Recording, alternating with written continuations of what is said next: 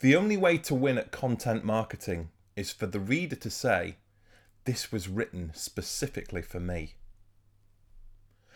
Facebook has 2 billion users. That's 2 billion different audiences. Each of those audiences has its own unique way of engaging and interacting with its member. Your audience is individual to you, and though over time it will change and adjust, there will remain a constant concerning how they choose to engage with you. To prove it, if I took one of my most highest engaging posts and posted it at the same time on the same day onto your profile, there's a good chance that the engagement and interaction would be significantly different. That is, significantly lower than if I had posted it on my own profile. Another example is if you currently receive higher engagement when you, say, attach a video or a picture to your posts, the same may not be said for somebody else who receives higher engagement simply from making shorter posts without pictures and videos. This is why it's important not to get too caught up in the Facebook argument over what works best, but rather try to focus on what type of engagement you are getting from your audience in relation to your content. When we talk about posting and content marketing and content creation, it's important to focus on building your brand around your target audience and what they would want to see. Trust from your followers and friends is built over a period of time through the consistency of your posting habits. Get to know what actions drive certain behaviors in your friends and followers, but also be aware of what works and what doesn't work for you. But remember, in nearly all cases, it's important that you put your posts into context for people and into a language that they're likely to understand. Keeping your engagement and reach healthy growing brand influence and attracting more leads that are ready to buy from you. This is your ultimate goal when it comes to content marketing and content creation. Correct and well timed posting habits are a great way to manage your social media and Facebook blueprint and prevent hostility and social envy to a degree, and also to stimulate the correct type of engagement. Here, what follows are some posting habits that I use, and they're very, very duplicatable in our space, that being online marketing. They'll keep you on the correct rail tracks and in line with your social media blueprint. Number one, the mindset post. Mindset posts work as a means to injecting a little bit of positivity and value into the hearts of your followers. They can also act as a filtration system for attracting the right people with the right mental attitude, but also repelling those people who are no longer served by your content. While generally you don't own the rights to your Facebook content, I've always encouraged people to steal mine or take mine or take another person's content and put their own spin on it. Exercise caution though. Some years ago, I copied a really, really good post, and I actually got much higher engagement than the original post creator. He wrote to me in a message, enraged that I'd copied him, and then he blocked me. He definitely needed more personal development. It's always a good idea to sometimes create content that your audience needs to see and hear ideas that will make them feel okay and that it's all right not to be where they want to be right now.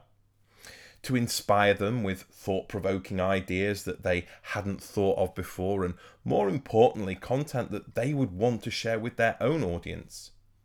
Alliteration, poetry, quotes, and cool and funny statistics work really well and are great for catching your audience's attention in an otherwise cluttered newsfeed.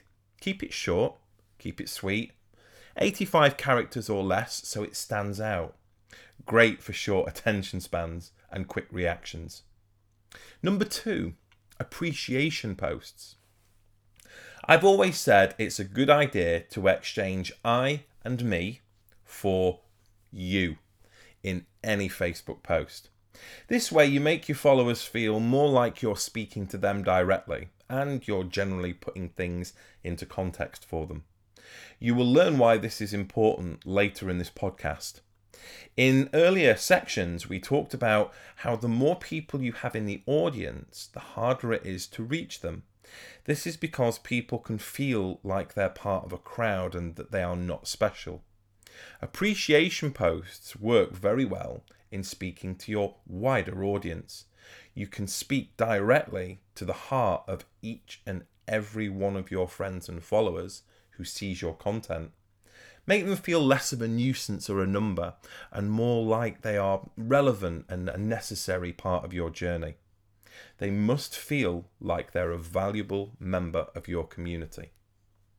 Number three, personal development posts. If you have the correct target audience, personal development posts are going to be something that every single one of your friends and followers can relate to. These posts are great for stimulating lots of comments, which is really important. More importantly, in order to gain meaningful interactions, which Facebook and social media has revealed it's one of its number one priorities when it comes to prioritizing your posts and content in the newsfeed. Now, there are two ways you can tackle a personal development post. You can share your thoughts and ideas with pictures or videos to back it up. The key here is to tell people why you wanted to share this information, but also encourage what we call calls to action. This is very important.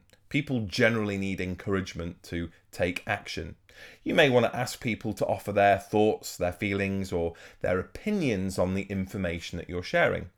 People love doing that. Giving people a platform to be heard, to share how they feel and, and, and give their opinions is super, super powerful.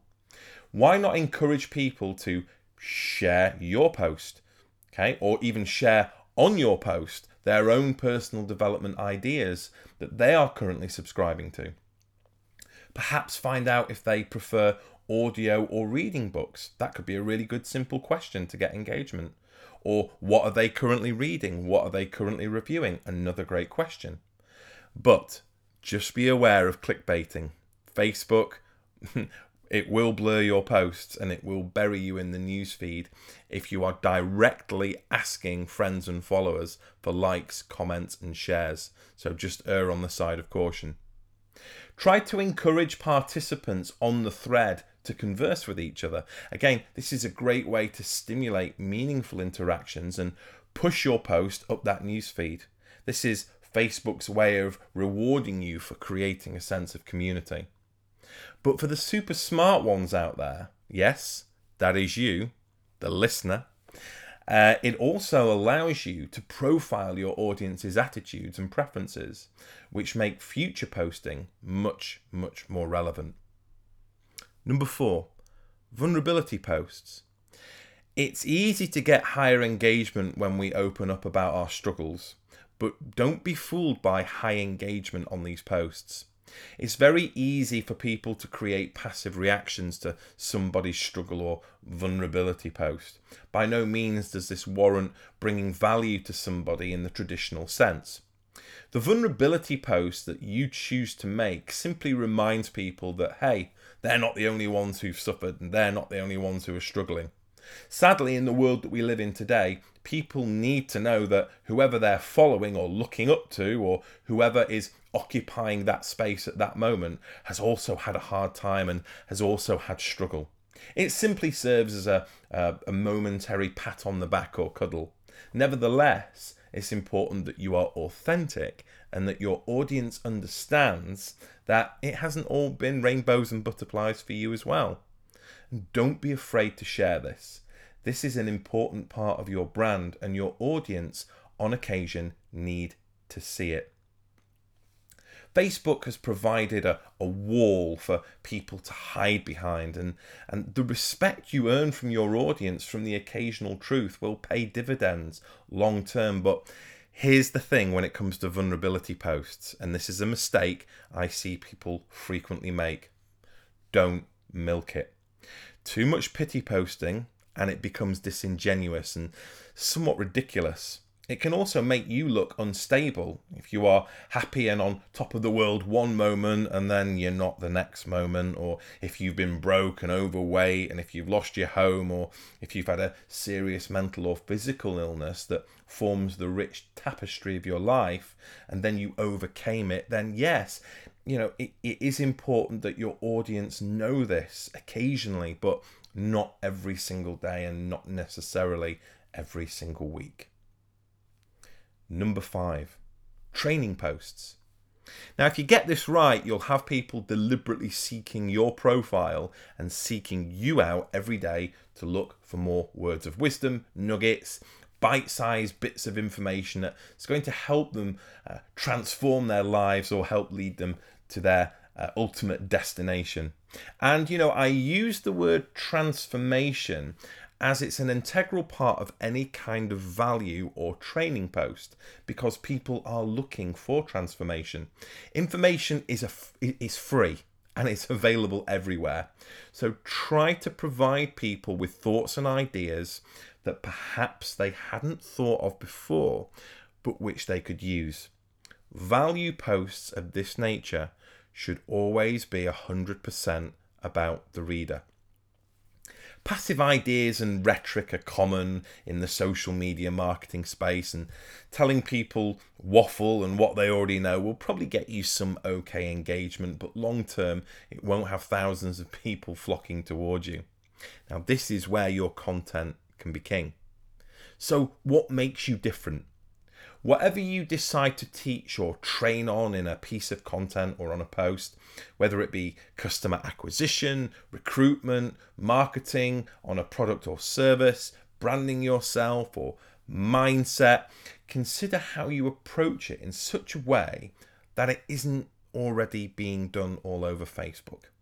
With any kind of training post or training content, um, you know, videos, pictures, whatever, always encourage your readers or viewers to let you know how they got on if you offer them some advice. Hey guys, I'd love to know how you got on with that piece of training, or let me know how you get on with this script. Training is not simply about broadcasting, but it's also about engagement. People love assignments, they love accountability. Don't just simply end a training post with an idea. Create that call to action to inspire your audience to act on the information you've given them. Go do it. People in our space love training and love gathering knowledge. It gives them a sense of doing something. Rarely will the masses act upon what you're saying because by default people are programmed to do what their previous learned behavior dictates, as opposed to that of what is being trained or suggested by somebody else, such as you or me. Essentially, you end up entertaining most of the people, which is okay, but it's ironic as they're really looking for value and not necessarily entertainment, but entertaining people on Facebook will be perceived by your audience as value, just like Amazon, just like Netflix. There's nothing wrong with providing content that allows people escapism. But be warned, only a few, maybe a handful of people, will truly take on board what you say. Value in this way can be received by a simple written idea that can transform somebody's whole business over the entire lifetime or even change their day. There is nobody else like you in the world. You are the only one. This means you have something to offer that nobody else does. That in itself is value. Don't cheat the world out of your awesomeness. My approach to training people on social media has always been if it's working for you, keep doing it. If it's not, then try it my way. Never tell people that they are wrong, but try to change the way they think about what they're already doing. Number six, recognition post. Facebook has given us an incredible platform to humble ourselves and recognize those people in our lives who've made a difference. Perhaps it's a team member who's achieved a certain rank or a milestone in their business. Maybe it's recognizing somebody you know who has achieved something special, but it may not be business related. Maybe it's a family member, a personal friend, or a mentor who's inspired you on your journey. Regardless, the ability to divert attention away from you and towards another person in a positive light is a hugely respected thing amongst human beings. It also shows people that your journey towards success and your achievements hasn't been a solo one, and that other people in your life will always play a large part in that journey towards success. As you grow in influence on social media, there'll be those around you who assume you have ego. This is natural and not to be seen as negative. But why does this happen? Well, think back to social envy. Because you're putting yourself out there and you're growing in confidence, people, even those who care, they can they can be flippant when it comes to their emotions and how they view you and it can change also very very quickly their attitudes towards you. And you know this is not your fault. It's their insecurities manifested by the news feed and the echo chamber that they create. By using recognition posts in your blueprint as well as having a powerful impact on the person you're recognizing, it all, always, nearly always, dilutes any notion that you are this incredible superhuman who's never made a mistake or has never needed to ask for help. But what about some other posting techniques? If you create a really good post that you want people to see, but you find didn't get the engagement that you wanted, simply wait until the following morning and create a short burst engagement post and simply ask people if they check out the post below or share a Facebook story encouraging people to check out the post that you created on your timeline. Nice and easy. This can work really well if there's a specific post or piece of information or a live video you wanted people to see. Don't abuse or do it too often, as it could be seen as baiting, which is frowned upon in the social media space, as mentioned earlier. Another really cool technique is something called draining a post. There's always a point when a specific post starts to lose engagement. Typically, your first 15 minutes will be the most impactful, preceded by the following hour, as long as you're engaging with the post. Reacting to other people's comments and replying to them in a meaningful way will help this. When it comes to draining a post, I highly advise any kind of business post or funnel post that may not be perceived to be value but rather directional in sending business your way to be deleted once it's been drained of all its activity and engagement. There's always room for future business posts, which we're going to talk about very shortly, but too many and there's nothing more tacky than displays in your shop window disturbing an otherwise attractive display of meaningful information. It's like taking down the offer signs in your shop window. But do feel free to screenshot your successful business posts that work for your training purposes. That's what I do. This is a great way of keeping your personal profile 100% branded towards giving value, yet still affording you the use of business posts to attract more clients to your business. Furthermore, business posts tend to get less engagement than other styles of posting, which can tarnish your public facing profile. When people arrive at your profile, they're always looking to see where your engagement is peaking and suffering, and some will seek to see why you're perhaps not doing so well on certain posts. Don't give them the chance. Once a business post has been drained, all leads have been acquired, delete it. Any post that doesn't do well by comparison to your other posts, delete it. Have a standard or expectation of your own posts.